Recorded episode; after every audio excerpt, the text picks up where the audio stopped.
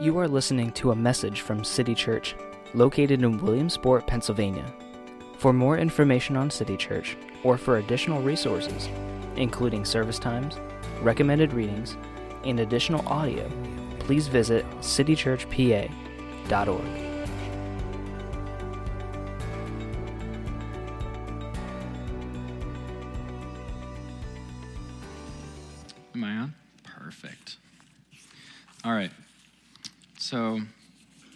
here with us last week, we had a guest speaker for our eight year anniversary, and he shared a little bit about his football career. He played at the University of Georgia and then a little bit for the 49ers. And so I thought it made sense for me to start by talking about my football career. And so I played for four years at the Canton area junior senior high school. And while I was there, for three of those years, yes, thank you. For three of those years, I was the first string, the starting holder for the kicker. and then, yeah, thank you. Thank you very much. If you don't know what that is, that's the person that, that holds the ball while the kicker kicks it into the, the, the, the field goal. But in all seriousness, if, if you were ever to go to a Canton football game, which you should, by the way, you'll notice that every player on their way into the stadium, there's this, this monument right next to the, the gate that goes into the, the field. And it's a brick monument and it has a football on the top of it, and it's called Victory Rock. And every player that walks through will, will tap on the football and then tap on the plaque that's on the front as they're going into the, the field before the game. And that monument was built a number of years ago in memory of two very talented football players that were tragically killed in a car accident. And so, before every football game at Canton High School, the athletes are reminded that this could be the last game that they ever play. And they're even reminded that this could be the last day that they're alive. And it's a sobering reminder for them as they go into each game. And this passage that we're going to be going through today is a sobering reminder for us. It's a sobering reminder of how serious sin is. That sin is not something that is to be toyed with, that it's something that's very serious against God. And so we will be looking at three different things about sin from this passage. We will see how sin severs our relationship from God. We will then see how sin results in death. And then we will see how sin requires a sacrifice. and before I continue, why don't I just pray for our time? Um, Heavenly Father, what we know not, teach us. What we have not, give us. And what we are not, make us. Through Christ Jesus our Lord. Amen. So, throughout the story of Exodus, God has been continually providing for Israel. He brought them out of slavery from Egypt. He's been giving them manna from heaven every day, and He's even been providing a way for them, for Him to dwell with His people. And this is because of a promise that He made to their ancestor Abraham.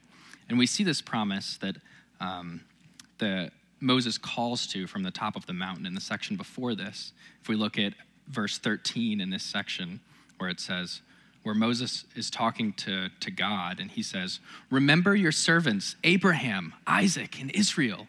You swore to them by yourself and declared, I will make your offspring as numerous as the stars, and I will give your offspring all this land that I've promised, and they will inherit it forever. So, this plan to save Israel has been in the works for a long time. After 400 years of slavery in Egypt, they're finally on their way to the land that God has promised to them. And after God frees them, he makes a new covenant with Israel. This agreement between God and Israel meant that they would be his people and he would be their God. And Israel agreed to this covenant in Exodus 24 7 when Moses presents the law to Israel, and they responded with, We will do and obey all that the Lord has commanded. And so in this section, we see Moses bringing these tablets down that are the tablets of these commands that Israel is agreeing to do. And they, these tablets are a representation of the promise that God has made with his people. And we'll look at verses 15 and 16, which tells us Then Moses turned and went down the mountain with the two tablets of the testimony in his hands. They were inscribed on both sides inscribed front and back. The tablets were the work of God, and the writing was God's writing engraved on the tablets. So these tablets weren't Moses' notes as he's up on the mountain writing these things. They're not his interpretation of what's going on. These are the very words of God himself. And they also represent the promise that's happening here the vows that Israel made to God and the vows that God made to Israel. This is very similar to the way that a wedding ring represents the promises that a bride and a groom make to each other on their wedding day. And then we get to verse 19 where it tells us As he approached the camp and saw the calf and the dancing, Moses became enraged and threw the tablets out of his hands, smashing them at the base of the mountain. So Moses was so angry about what was happening that he takes these tablets that were probably one of the most valuable pieces of literature ever written and he breaks them in front of all of Israel. He waits till he gets to the bottom of the mountain to do this. And he does this to show them the seriousness of what they've done. They have broken the vows that they have made to God. They have committed spiritual adultery against their God. Their relationship has been shattered, just like these tablets. They had broken God's commandments, and they had even broken the work, they had denied the works that God had done for them. Because if you go back to Exodus 20 and you look before the Ten Commandments, it says, he gives them the reason why they should obey the Ten Commandments. And he says, I am the Lord your God who brought you out of the land of Egypt, out of the place of slavery. But when they make the golden calf, the Israelites say, These are the gods who brought you out of Egypt. So not only have they broken God's commands to not make an idol, but they've even denied the works that God has done for them. They're effectively calling God a liar. Breaking these tablets shows that they have severed their relationship with the God who has made a promise to them. They have cut themselves off from his kindness to them. And the second thing that Moses does, which is a little strange in this section, is we see that he breaks up the calf and crushes it into a powder and makes them drink it. And this is one of those parts of the Bible that was a little strange for me. Like, I, I don't really know what's going on here. Some kind of a golden calf milkshake kind of deal. But it becomes a little more clear when you read of a test that happens in Numbers 5. If you go to Numbers 5, you'll find a test for when a husband suspects that his wife might have been unfaithful to him. And so when this happens, he is to take her to the priest. And this helped to prevent the husband from divorcing his wife with no proof of anything. So he takes his wife to the priest. And the priest is to take the dust from the tabernacle floor and to put it in water and mix it together. And she is to drink this cup. And if she becomes sick as a result of drinking it, then that means that she has been adulterous. And so I think that this is what Moses is trying to highlight with this. That he's trying to prove to Israel, you have been an unfaithful spouse to Yahweh. You've been an unfaithful spouse to the God who saved you out of Egypt. And what we see at the end of this section in verse 35 is that they did have a plague fall upon them, proving that they were unfaithful to God. Moses, in these two images of the, the tablets and the golden calf, is showing just how serious of a situation this is. On the other hand, Aaron seems to do the opposite. Instead of acknowledging his sins and repenting, he just blame shifts. He says, You yourself know that the people are intent on evil. So he blames the people that he's trying, he's supposed to be leading. Then he even blames the fire. As Earl pointed out to us, he says, When I threw it into the fire, out came this calf. Like he, it was magic, yeah. And if you know the story of the Bible, this probably does sound a little familiar. Because if you go back to Adam and Eve in the garden, when they first sin, God confronts Adam. And Adam responds by blaming his wife. He says, The woman you gave me, she gave me some of the fruit, and I ate. He said, It's not my fault. It's this woman you gave me. And so it would seem that as Moses is retelling this story, he's trying to highlight that Aaron is following in the steps of Adam. But when Moses goes up to intercede for his people, he doesn't pull any punches. He doesn't blame anybody else. He says, Oh, these people have committed a grave sin.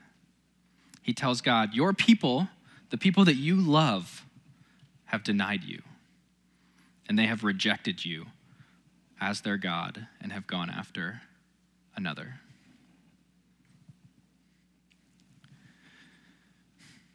In your response to sin, do you sound more like Moses or more like Aaron? Do you make excuses for your sin or do you acknowledge it for what it is? In the culture that we live in today, we love to minimize sin and make excuses for it. And we can easily forget how heavy of a weight sin is. I can remember when I was young, I was in a pool with my uncle, and I realized I was able to carry him when I was like maybe six or seven years old because it's much easier to hold something in the water. But then, obviously, when I went out from the pool, there was no way I was able to hold him at that point. Even though I was the starting holder at Canton for three years, I still wasn't able to do that. Sometimes we spend too much time in the pool and we forget just how heavy of a weight our sin is. And we forget that it severs our relationship with God.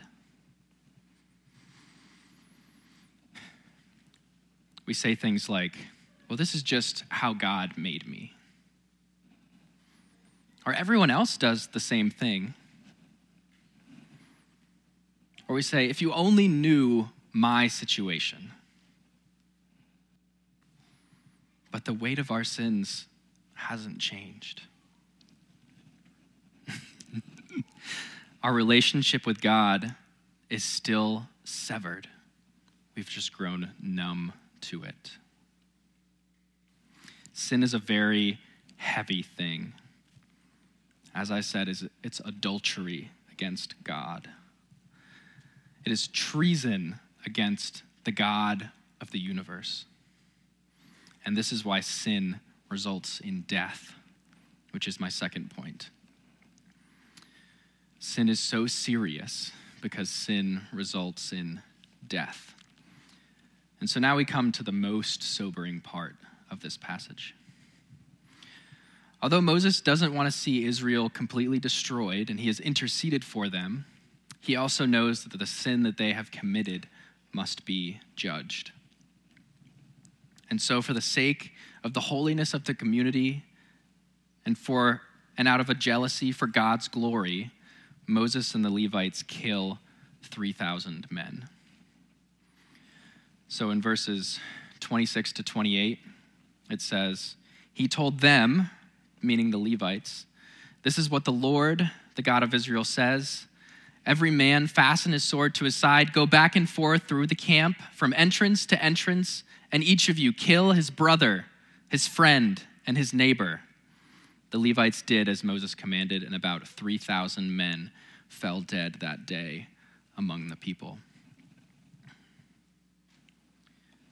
Before I say anything else about this, I just have to point out that killing idolaters is not something that we do in the new covenant. Our duty in the new covenant is never to kill people for what they believe, but it is to raise people who are dead in sin to new life through sharing what we believe. However, at this time in the story of redemption, this was necessary for Moses and the Levites to do. And one reason for this is that the future of Israel is at stake. If the idolaters are kept alive, it would threaten the holiness of God's people, and it would threaten his entire plan of redemption for Jesus to come through the Israelites. So, this happening isn't just for the sake of Israel, but it's for the sake of the whole world, and for me, and for you.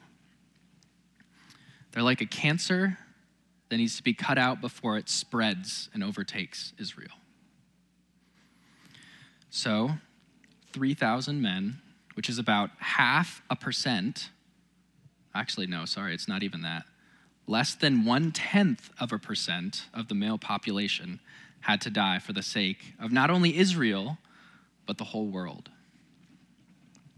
And these men were given an opportunity to repent, as Moses announced to everyone Whoever is for the Lord, come to me. So it was only those 3,000 men who chose to remain in, in idolatry that were killed. The second reason this was necessary was again to show how serious sin is to God. As we read in the book of James, when sin is fully grown, it gives birth to death. So when Moses and the Levites kill 3,000 men, Moses shows the Israelites that sin leads to death. And this is what we all deserve for our sins, because we too have committed treason against the God of the universe. We have said that He's not the king, He's not the Lord, I am. And we go our own way. And so we too deserve death.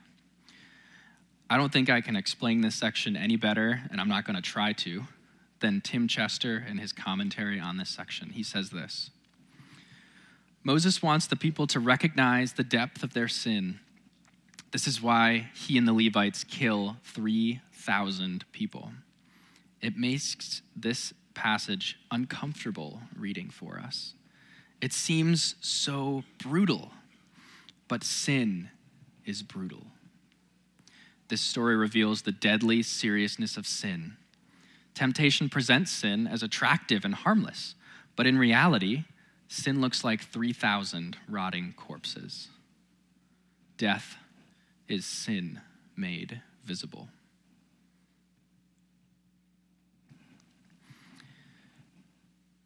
How often do you play around with your sin as if it's your friend? Do you realize that this is the very thing that will eventually kill you? I think Charles Spurgeon has a great illustration for this where he talks about having a tame leopard in your house. And you're often warned by others that It's very dangerous, and you probably shouldn't be doing that. But its coat is so sleek and beautiful. And he seems so gentle that you let it play with your children as though it were a well domesticated cat. And you can't you don't have it in your heart to take it away. And then one black and terrible day, it tastes blood and tears to pieces your favorite child. Then you know its nature and need no further warning. It has condemned itself by displaying the fell ferocity of its nature. He says, So with sin. We thought it such a fair thing. We could not be persuaded that anything so pleasant, so fair spoken, could really be so deadly an enemy as God said it was. Death always comes as a result of sin. There's no escaping it. But how many times do we keep it around like it's a house cat?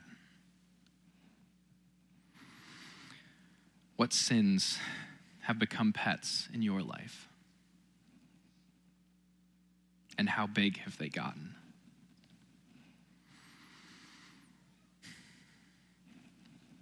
No matter what happens, when there is sin, blood will be shed. Which brings me to my third point.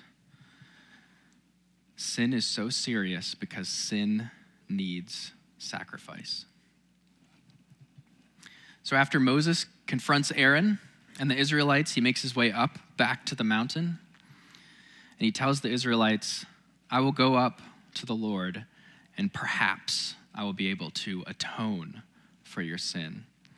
And when Moses uses this word atone, it's a word we use a lot atone or atonement.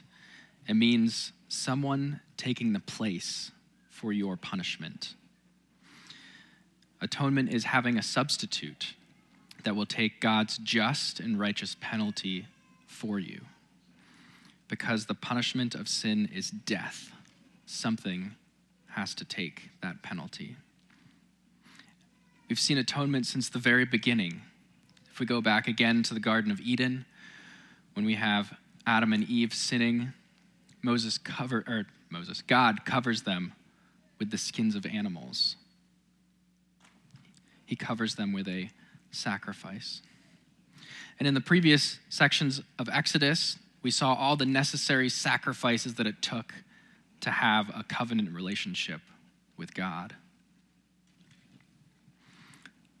But we see when Moses meets with God, he doesn't bring a bull, he doesn't bring a calf, he doesn't bring anything. He goes up empty handed. And instead, he offers himself as a sacrifice for the Israelites. He said, Oh, these people have committed a grave sin.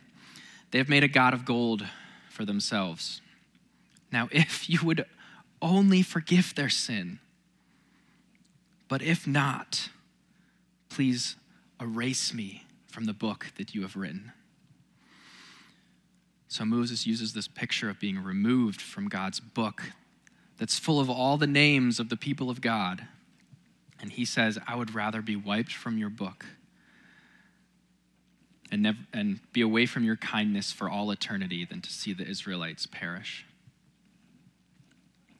He would give up his own life for the sake of Israel, even though they were unfaithful, even though they were wretched sinners, even though their hearts were evil, Moses was willing to die for them.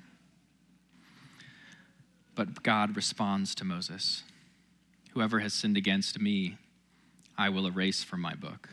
Now go, lead the people to the place where I told you about. See, my angel will go before you but on the day I settle accounts, I will hold them accountable for their sin. In other words, God says, Moses, sorry, you can't cover their tab. Your money's no good here.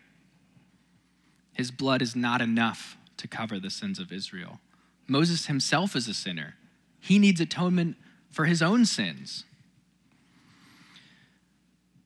The Israelites and Moses and us need a better sacrifice to save from death and to restore our relationship with God.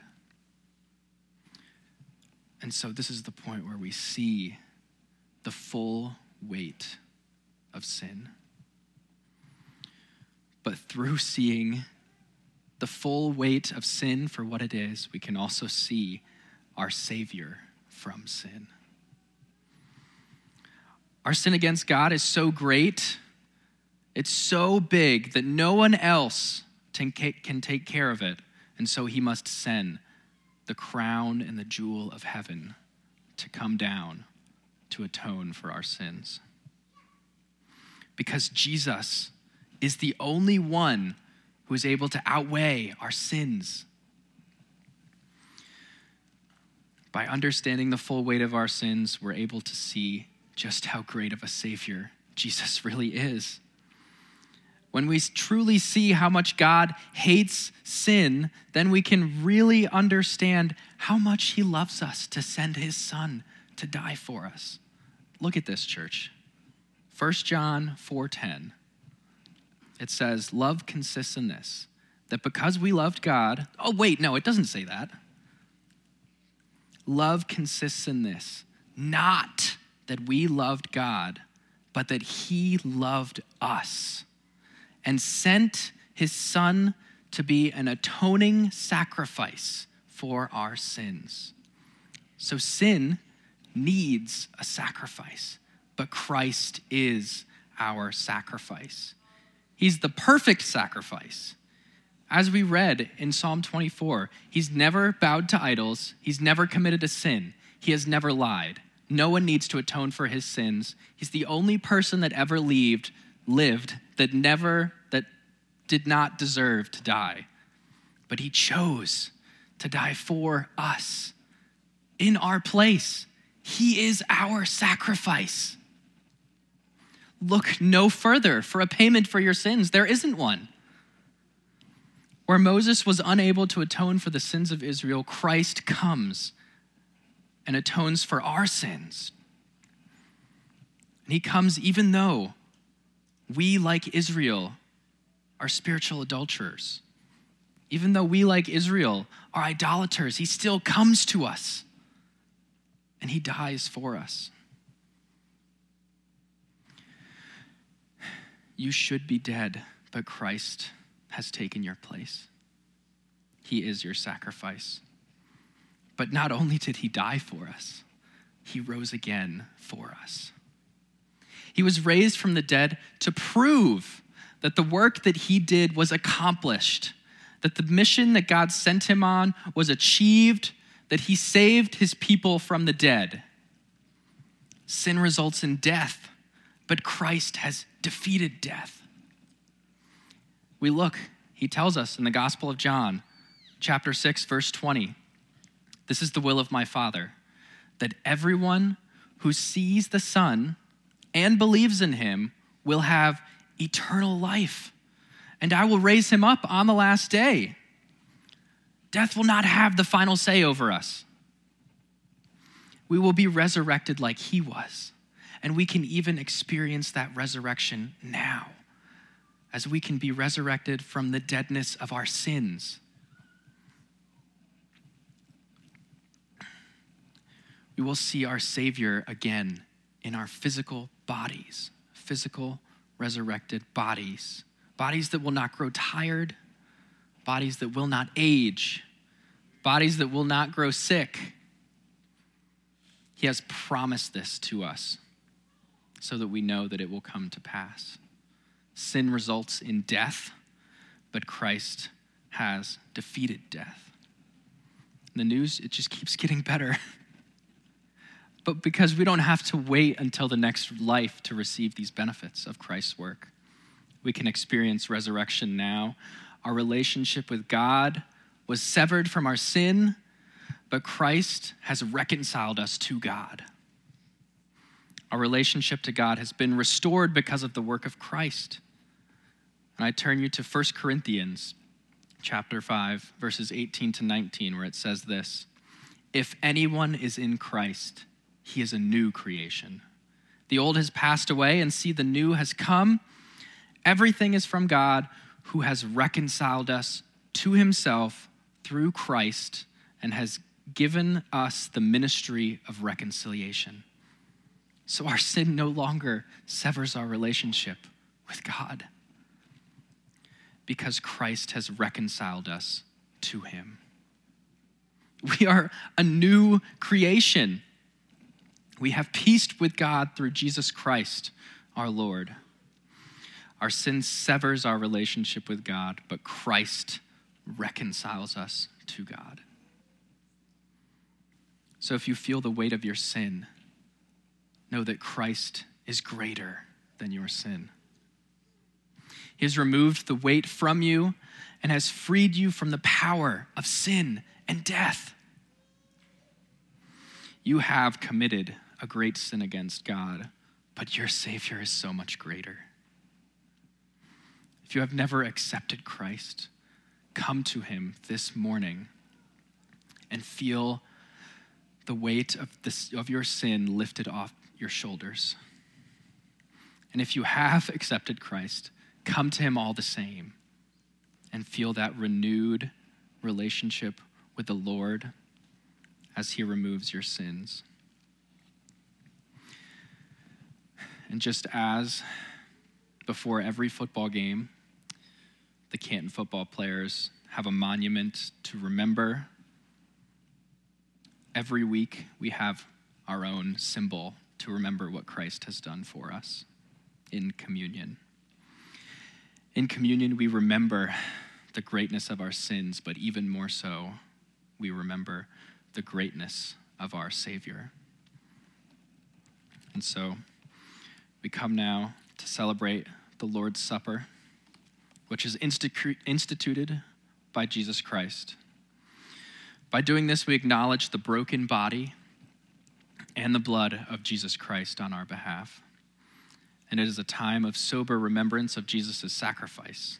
As the Bible tells us, he became sin for us who knew no sin, that we might become the righteousness of God. And we invite all of you who have placed your faith in Christ as their Lord and Savior and to come forward and to participate in communion.